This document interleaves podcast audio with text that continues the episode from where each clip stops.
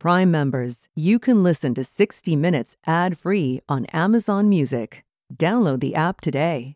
This spring, if you'd rather spend time enjoying your lawn instead of trying to keep it alive, there's good news. TruGreen is the easiest and most affordable way to get a beautiful lawn. All you have to do is water and mow, and they'll do the rest weed control, fertilization, aeration, and even some things you might not even think of. They'll do all of it, while you can do literally anything else. With TruGreen, you can have your lawn looking as good as a putting green. That's not hyperbole. TruGreen is the official lawn care treatment provider of the PGA Tour. TruGreen offers a satisfaction guarantee, and they have a verified best price promise, which guarantees you the lowest price with no compromise on quality. You do you. Let TruGreen do your lawn care. Visit trugreen.com to get the best lawn at the best price with the best people guaranteed.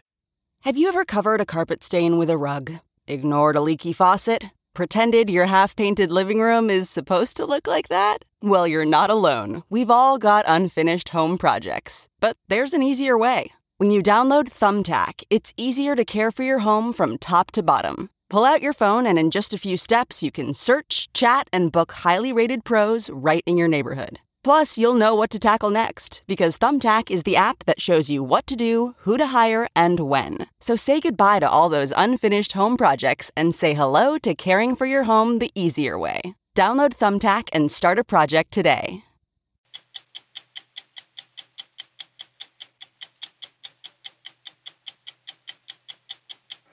Two hundred ninety-eight men, women, and children were murdered while traveling from Amsterdam to Malaysia after an anti-aircraft missile shredded their airliner over Ukraine. No one has ever taken responsibility. But tonight, you will hear the evidence and the testimony of those who lost family in such an unimaginable way. I want to know who killed my children. For 133 years, a colossal statue of General Robert E. Lee towered over a traffic circle near downtown New Orleans. Until, went to the cheers and jeers of onlookers, the Confederacy's most celebrated military hero was hoisted off its pedestal. Really, what these monuments were were a lie. A lie in what sense? Well, in the sense that, that Robert E. Lee was used as an example to send a message to the rest of the country and to all the people that lived here that the Confederacy was a noble cause. And that's just not true. This is incredible. Mayor Landrieu agreed to show us what's become of Generals Lee and Beauregard. They've been gathering dust for more than a year. Wow. No snapping fingers, no fire escape balcony. Nope, this is not your parents' West Side story. Everything scares me about this. It's, it's a huge challenge. And ladies, ladies, ladies. And of course, everybody has an expectation. 60 Minutes spent four months behind the scenes as this epic American production gets set to open on Broadway.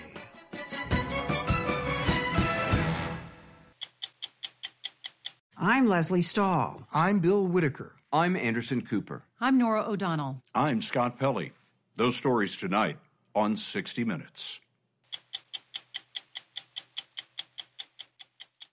Looking to instantly upgrade your Mother's Day gift from typical to meaningful? Shop Etsy. Get up to 30% off well crafted and personalized gifts from participating shops until May 12th. This year, embrace your creative side. You know, the side your mom gave you, and shop Etsy for custom jewelry, style pieces, home decor, and extra special items she'll adore.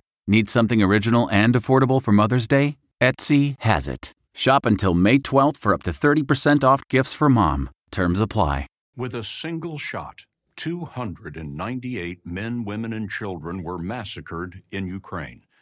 The dead were traveling from Amsterdam to Malaysia when an anti aircraft missile shredded their wide body airliner. That was six years ago, and no one has been held accountable. The downing of Malaysia Flight 17 was a shock to the world. How could innocent civilians leaving the Netherlands on vacation to Asia lose their lives in a war Russia started with Ukraine? As we first reported in February, after a years long investigation, Dutch prosecutors say they know who is responsible. This is the story of the hunt for the suspects charged with 298 counts of murder. In a Dutch hangar, heavy with the smell of fuel and fire, Malaysia Flight 17 has been resurrected from 8,000 fragments. The Boeing 777, 20 feet wide and 200 feet long, was torn by an estimated 800 pieces of shrapnel, each the size of a bullet. A warhead detonated 10 feet to the left of Captain Eugene Choo's windscreen. The Dutch Safety Board says the greatest density of holes, 102, is through his window. Shrapnel tore through the cockpit and out the other side. The cockpit sheared away, and the rest of the plane flew another minute and a half passengers were thrashed by explosive decompression and a 500 mile an hour wind at 40 degrees below zero. One passenger was found wearing his oxygen mask. I want to know who killed my children. It was July 17, 2014 that Samira Calehr walked her boys, 19 year old Shaka and 11 year old Miguel, as far as Amsterdam airport security would let her. The youngest boy was worried. He hugged me really tight and he told me, like, Mom, I'm so afraid to take this plane. You know, I'm so afraid what happened when the airplane will crash. I told him, Miguel, come on, you've been on flights many times. You are with Shaka. Everything is going just to be fine. He said, You promise me? I said, I promise everything will be okay. The brothers were going to see their grandmother in Bali. Samira planned to come back to the airport the very next day because her middle son, Mika, couldn't get a seat on Flight 17. So I never got a proper goodbye, said a proper goodbye, and that really is something that I have to deal with for the rest of my life. I cannot forgive myself that I promised my baby Miguel that everything will be fine. Who am I to tell him that everything is going to be okay? That's what a son wants to hear from his mother. Yeah. But I feel like I lied to him. Who am I to give him that guarantee? It's been like hell. I feel emptiness. I feel sadness. There is a hole in my heart. It will always hurt, and I miss them every day. Her boys were among 193 Dutch citizens on board. It's 9 11 for the Netherlands. Uh, the Netherlands, all people in the Netherlands were very, very, very shocked. Shrines in Dutch homes are common, including the one to Piet Ploeg's brother, sister in law, and nephew. His nieces didn't go on their family vacation. You had to tell your nieces what happened. I don't want to think too much about that moment. It's too emotional for me. Uh, I saw my nieces falling in each other's arms uh, when they realized their parents and their brother were were dead, and uh, it was a terrible, terrible moment. Yeah. No one had any understanding that they were going to be flying over a war zone. Oh, you didn't think about it, and uh, uh, and after MH17, we always uh, think about it. Flight 17 was three hours into a 12 hour route when it came within range of a war. In 2014, Russia dismembered its neighbor to the west. It annexed part of Ukraine.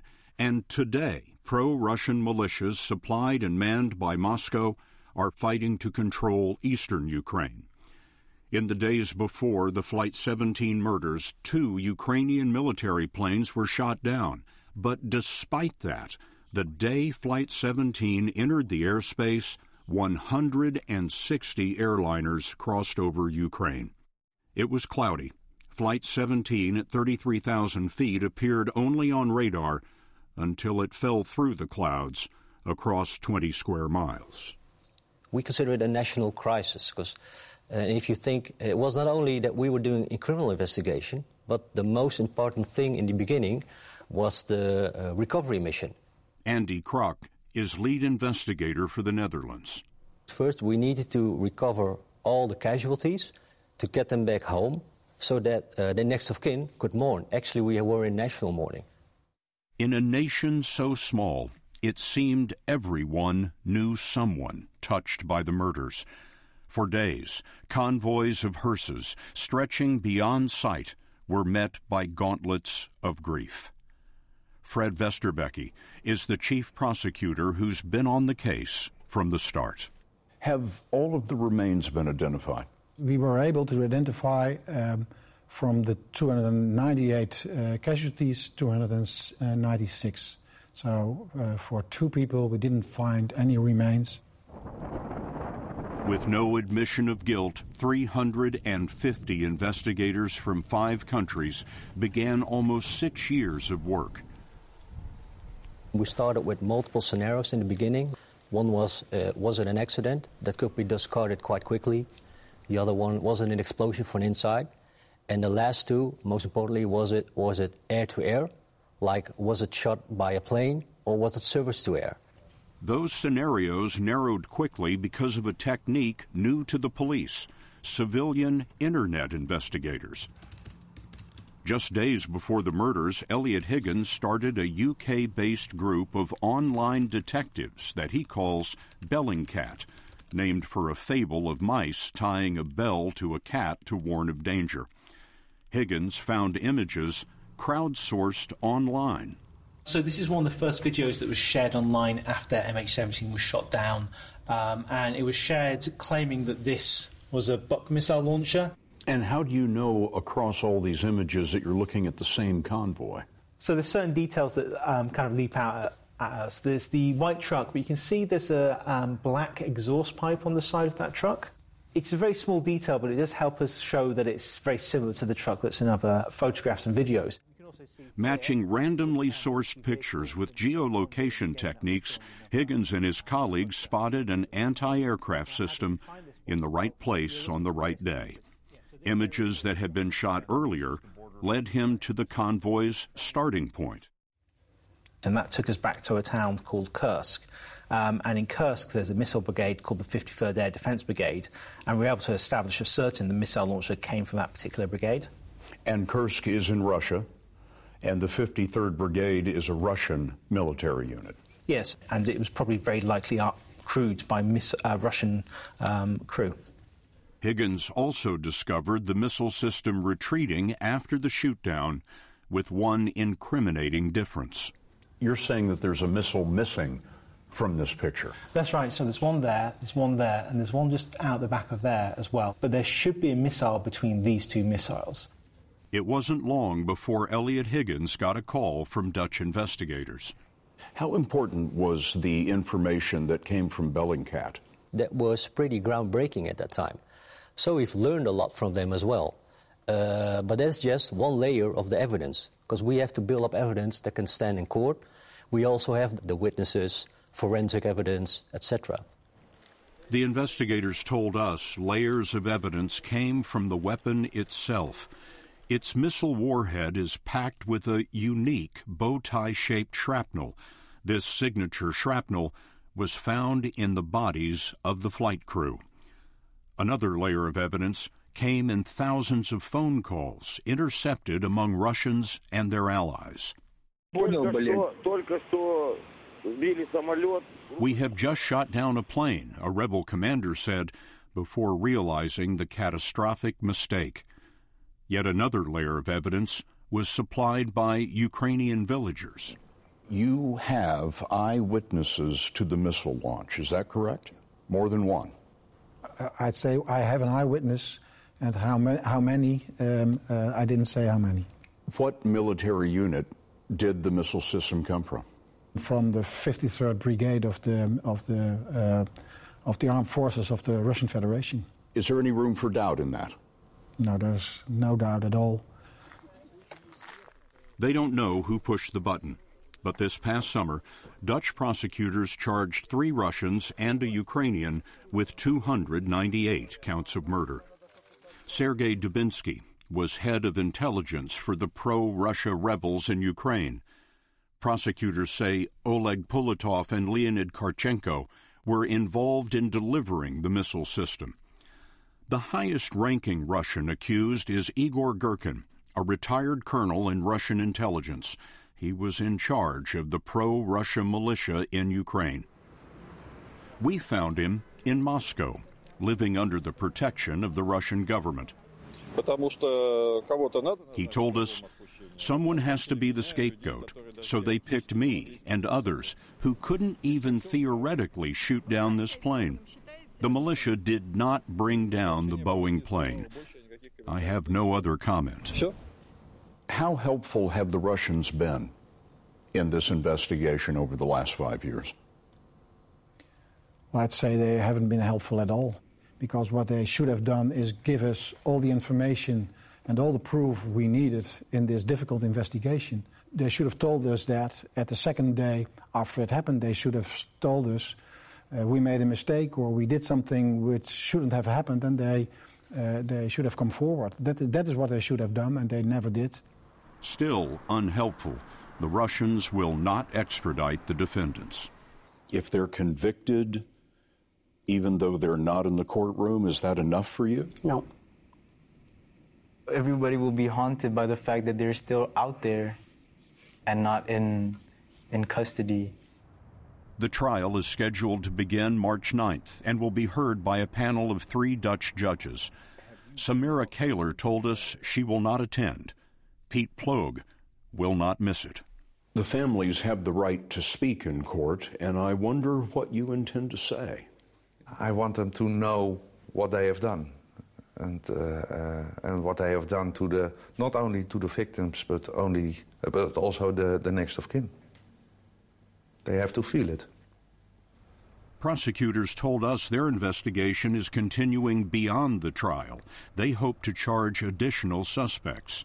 For its part, Russia has spun any number of stories about what might have killed 298 innocent victims stories that so far have not withstood the evidence presented by the silent witness of Malaysia Flight 17. The trial began as planned in March and will likely run through the end of the year. Samira Calehr still has not attended.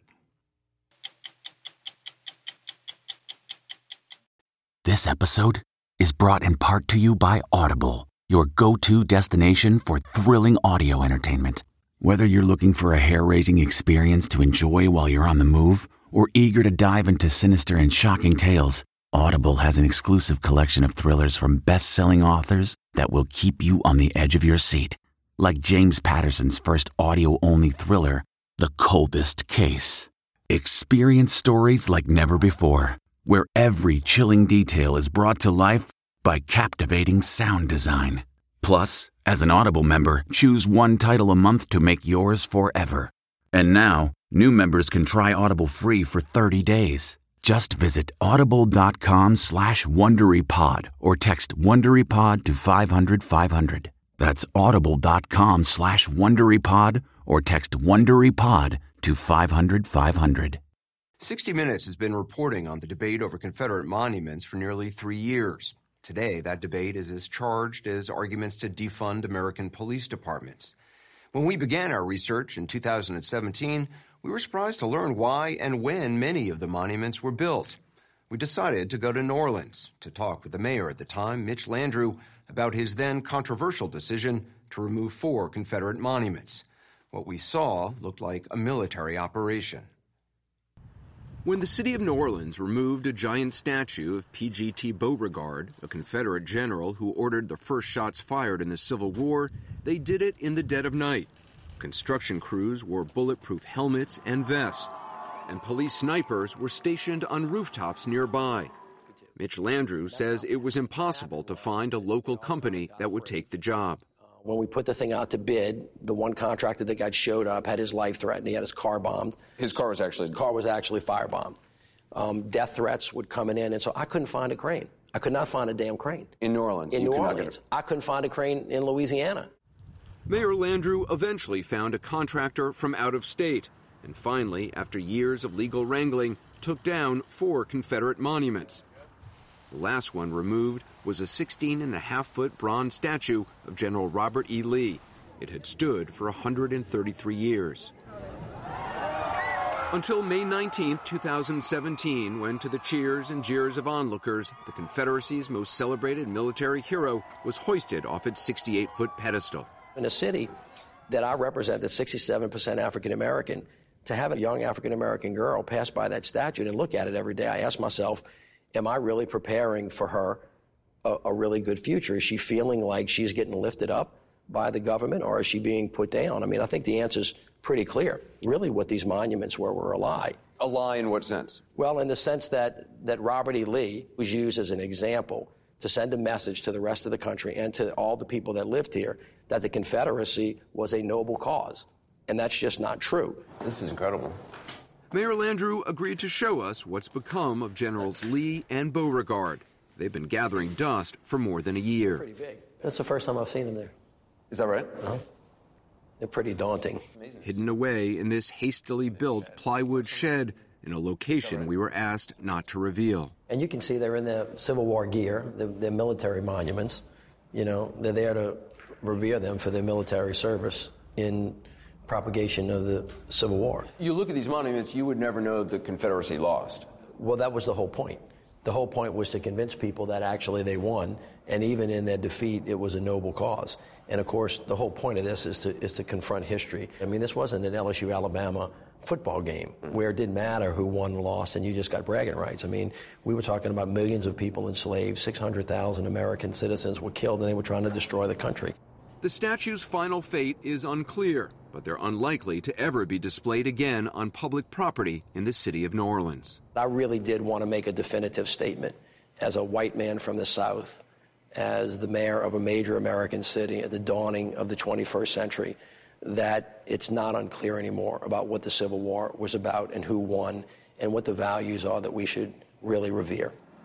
After the removal of the statues in New Orleans and the violence in Charlottesville, cities, universities, and activists across the country began rethinking what Confederate monuments said about their values. Several were removed in Baltimore and also in Austin, Texas.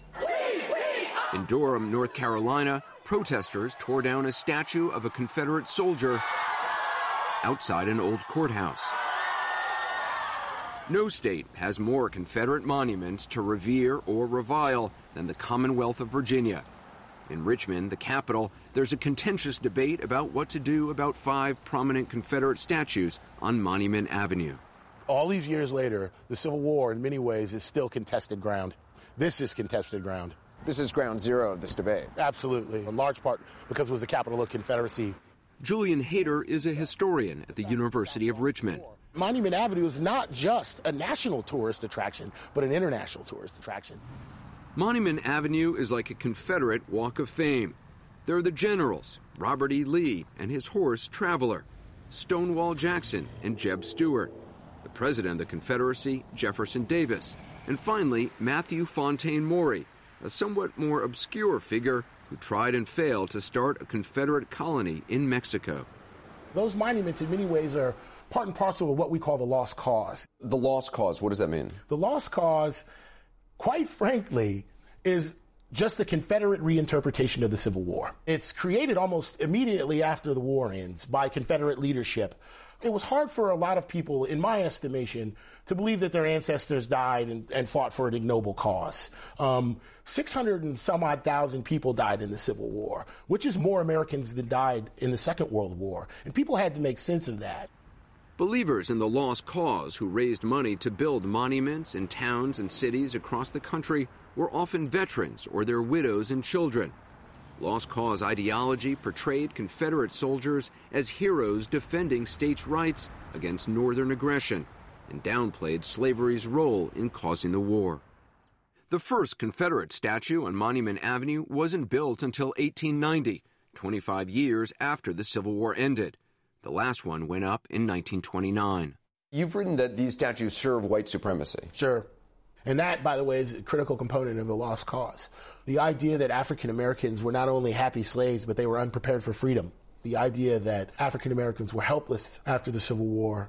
And in that way, it represents a continuation of the ways that whites think about black folks' intellectual abilities, not just during slavery, but shortly thereafter. In the years after slavery was abolished and the Civil War ended, what became known as Jim Crow laws were passed that made African Americans second class citizens. There are laws that disenfranchise African Americans from their, the, the 15th Amendment's right to vote. There are laws that restrict their movements. They represent more broadly the attempt to reassert control over African Americans after the abolition of slavery. And these monuments are part of that? Oh, absolutely. They're just as much a part of Jim Crow as they are of the Civil War and slavery. That's when they were built. They were built in the 20th century. Very few people seem to understand that these monuments were built during during segregation. The monuments are just a symbol of the effort to ensure African Americans stayed maybe not in physical bondage, but in bondage political and economically in this country and in this city.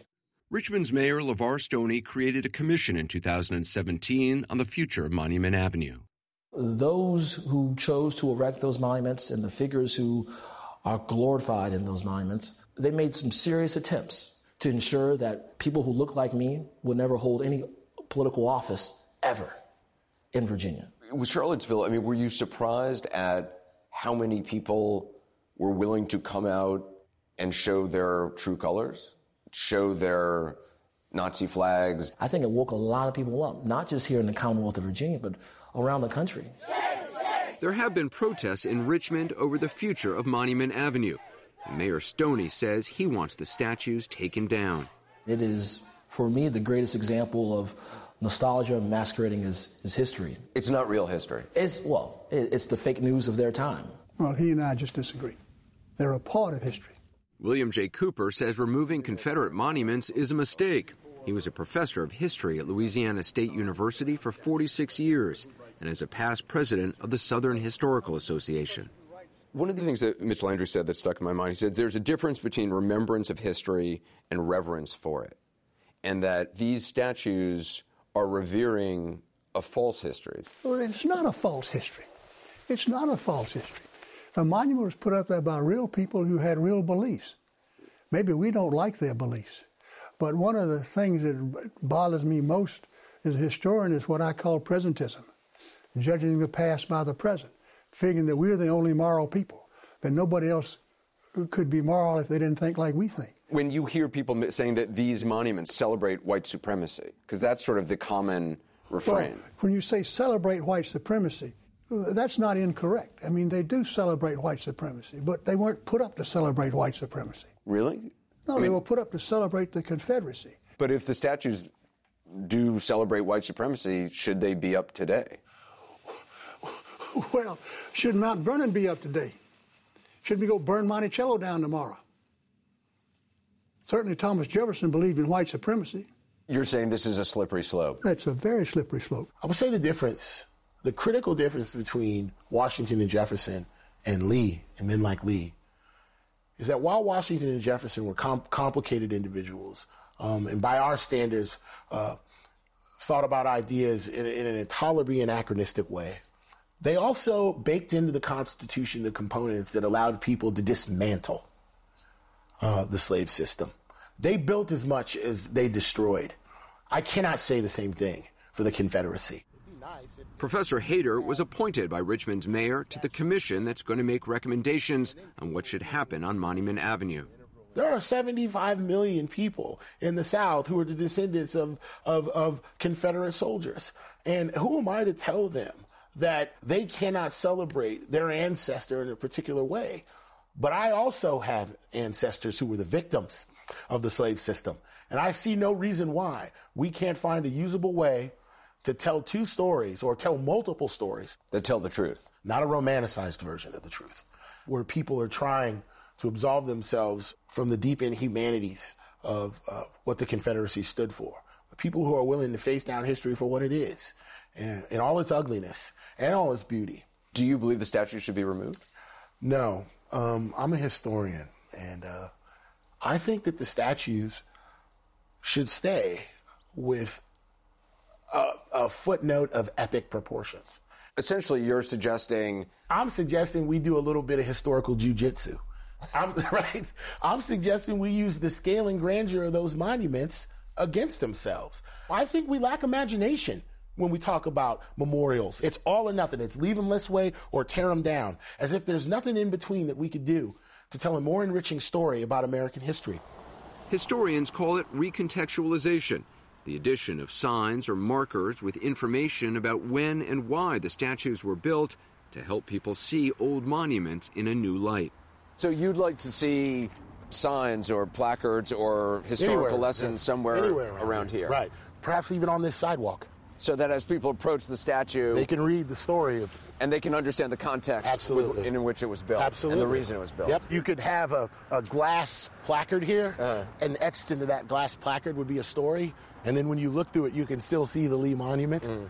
but you see it through the lens of a more accurate historical depiction.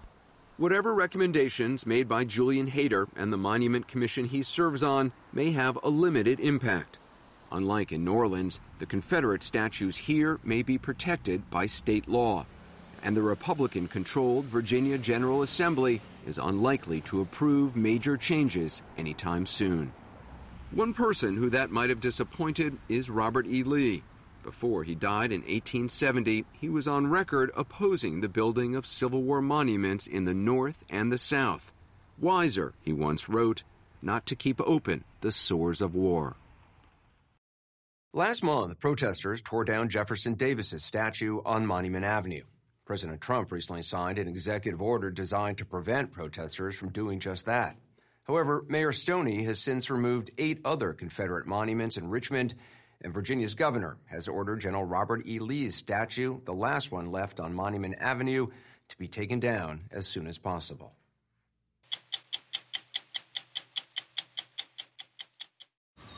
Man, that sunset is gorgeous. Grill, patio, sunset. Hard to get better than that. Unless you're browsing Carvana's inventory while you soak it all in. Oh, burger time. So sit back, get comfortable. Carvana's got thousands of cars under $20,000 just waiting for you. I could stay here forever. Carvana, where car buying meets comfort, meets convenience. Download the app or visit Carvana.com today. Broadway is dark. Curtains won't rise again before the new year. But we have a revival of our look at the new production of West Side Story. As we first reported this February, days before it opened and weeks before COVID 19 temporarily shut it down, a new team of creative artists has staged a radical re envisioning of the classic musical. When the original West Side Story opened in 1957, it caused a sensation with the innovative fusion of dance, music, and theater, a reimagining of Shakespeare's Romeo and Juliet. Tony and Maria are the star-crossed lovers. Rival street gangs, the Jets and the Sharks, become the Montagues and the Capulets.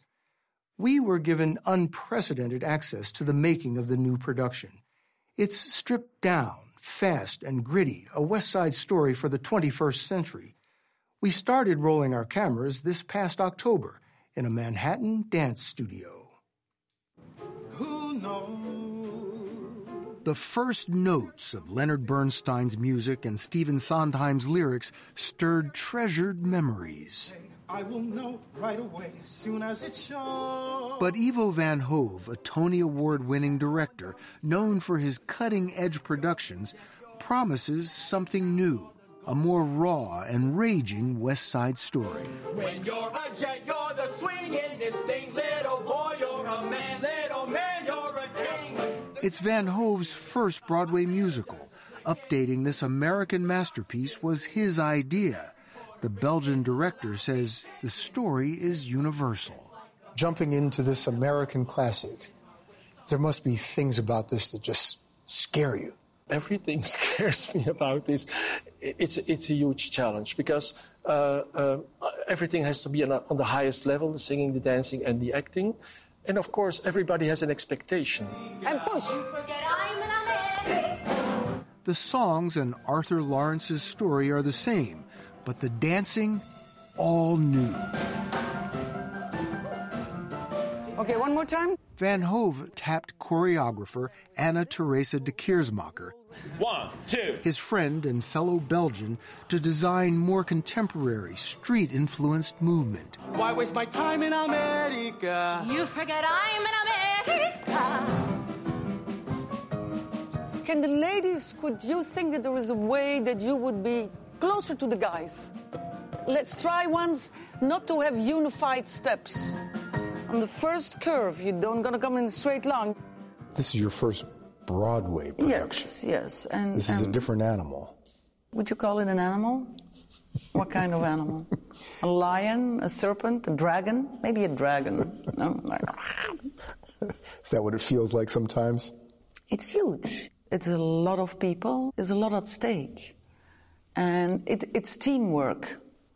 You know, with clear leaders being Ivo and I. Ivo, Ivo, tell me what is the situation between Their young cast reflects America today. In this version, the Jets are not all white, and the Sharks are not just Puerto Ricans. They're recent Latino immigrants. 33 of the 50 cast members are making their Broadway debuts. Puerto Rico's in America. It's not easy to sing these songs. You have to dance at the same time most of the time, and you have to be able to act. So that's a very difficult thing when you're very young and when you don't have a lot of experience. The Sharks will be here. Van Hove is animated, decisive. De Keersmaeker calls herself a patient collaborator. So I don't need a, a military line like this. I, I don't want to organize it like an army. I'm not a general. I'm not like chack, chack, chack, chack. We start to shape it together with the dancers. Her style is vastly different from the original balletic dancing of director choreographer Jerome Robbins, immortalized in the 1961 movie. So, how do you change something like America?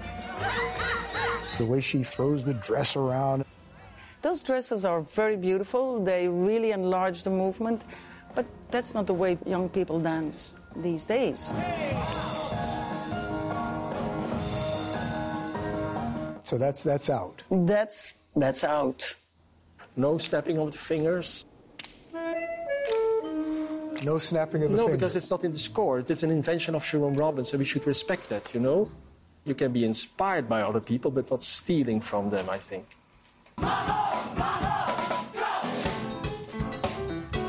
This was their vision. After five weeks in the rehearsal hall, the last run through before moving to the theater.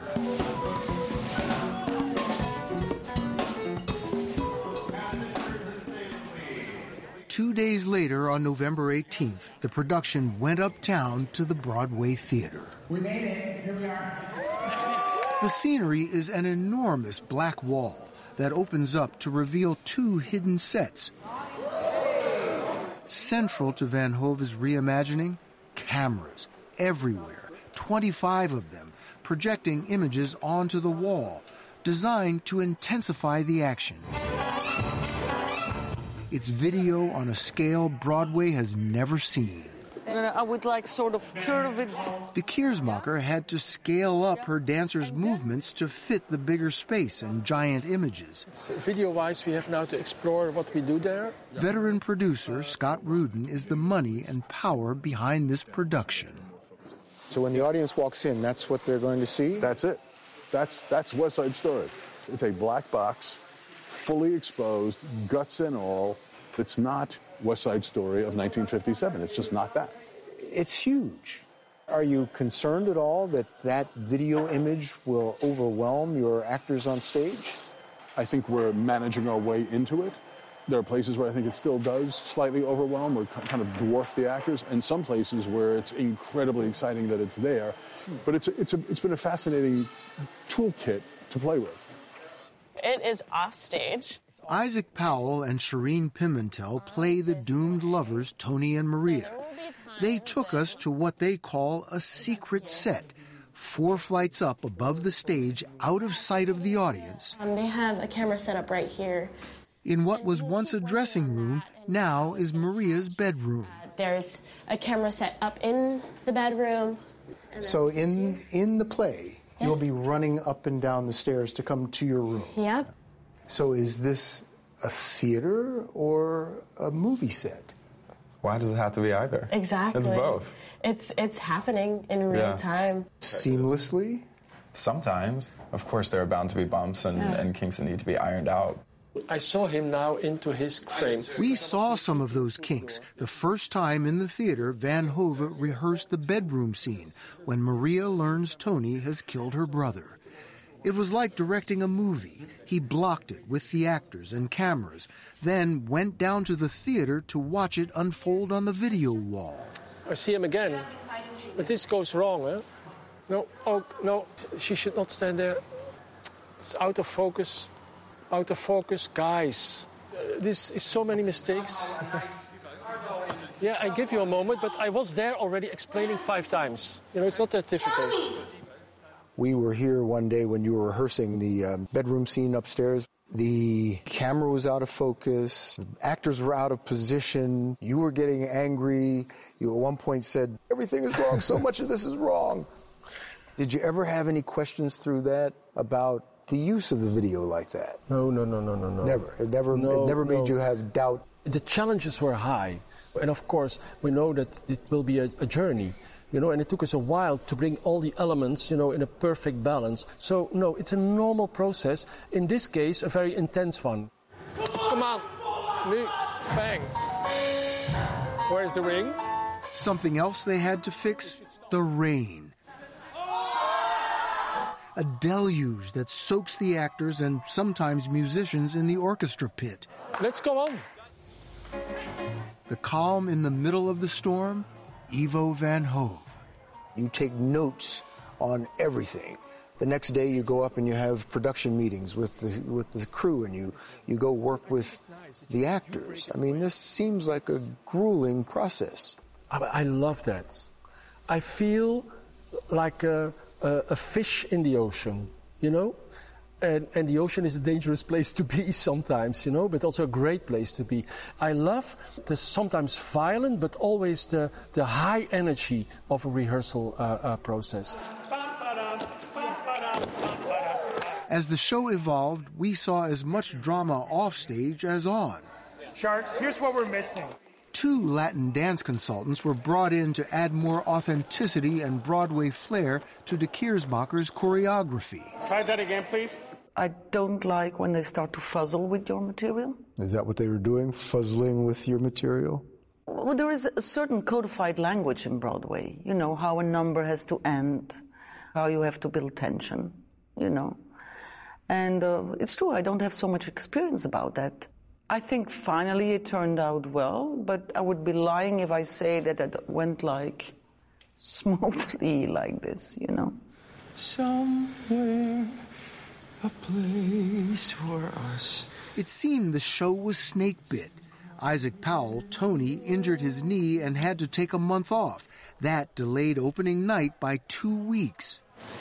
Veteran actor Ben Cook, who played Riff, the leader of the Jets, dislocated his shoulder and had to leave the show six weeks before opening, giving 22 year old castmate Dharon Jones, a newcomer to Broadway, the break of a lifetime. Then protest erupted over Amar Ramasar, a dancer with the New York City Ballet who plays the leader of the Sharks.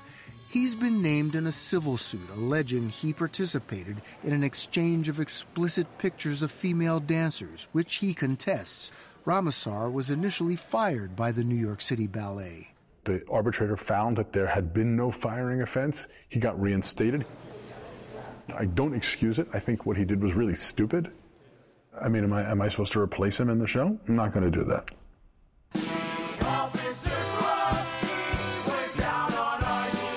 After 19 weeks, the performances have been polished, the video fine tuned, the dancing distinct. They're ready after all the blood, sweat, and tears. It's a bit like a battlefield, you know, it's a battlefield and you have to behave like a, a general. You told us originally that you are not a general. Yeah, I know. I'm not a general, but I'm a dancer, so I mean I'm flexible. I have patience. In Italian, they say l'ho voluto la bicicletta. They say You wanted the bicycle, so now you have to pedal. You have to pedal, you know. I made the choice of doing this. I knew it was not going to be easy, so l'ho voluta la bicicletta. Yeah, now pedal.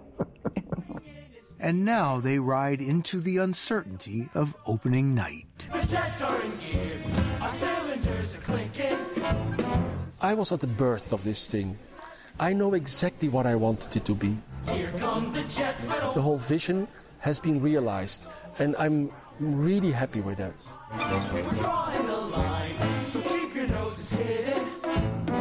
Am I always successful? No. Will this be successful? We'll see. It's up to you, you know, to judge that. It's not up to me. I did everything possible with my team.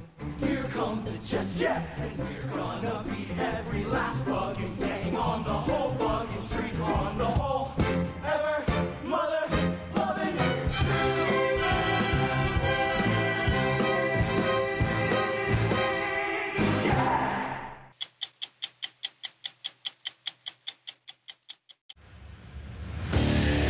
What makes a life a good one? Is it the adventure you have? Or the friends you find along the way? Maybe it's pursuing your passion while striving to protect, defend, and save what you believe in every single day. So, what makes a life a good one? In the Coast Guard, we think it's all of the above and more, but you'll have to find out for yourself. Visit gocoastguard.com to learn more. I'm Scott Pelley. We'll be back next week with another edition of 60 Minutes. If you like 60 Minutes, you can listen early and ad-free right now by joining Wondery Plus in the Wondery app or on Apple Podcasts. Prime members can listen ad-free on Amazon Music. Before you go, tell us about yourself by filling out a short survey at wondery.com/survey. Are you ready for an all new season of Survivor? You better be because Survivor 46 is here and it's 90 minutes of twists and turns you don't want to miss. Better yet, after each episode, there's a brand new episode of On Fire, the only official Survivor podcast. Each week, we go behind the scenes of the episode's biggest moments, taking you into the how and the why things happened. And this season, we're very lucky to be joined by an expert, the winner of Survivor 45, Dee Valladares. What is up? I'm thrilled to be joining this team and to be giving you my take on how and the why players made the moves they did, what it takes to outwit, outplay, and outlast, and to ask Jeff some questions because even after 26 days out there, there is still a lot for me to uncover. Bring it, D. Listen to On Fire, the official Survivor podcast, wherever you get your podcast.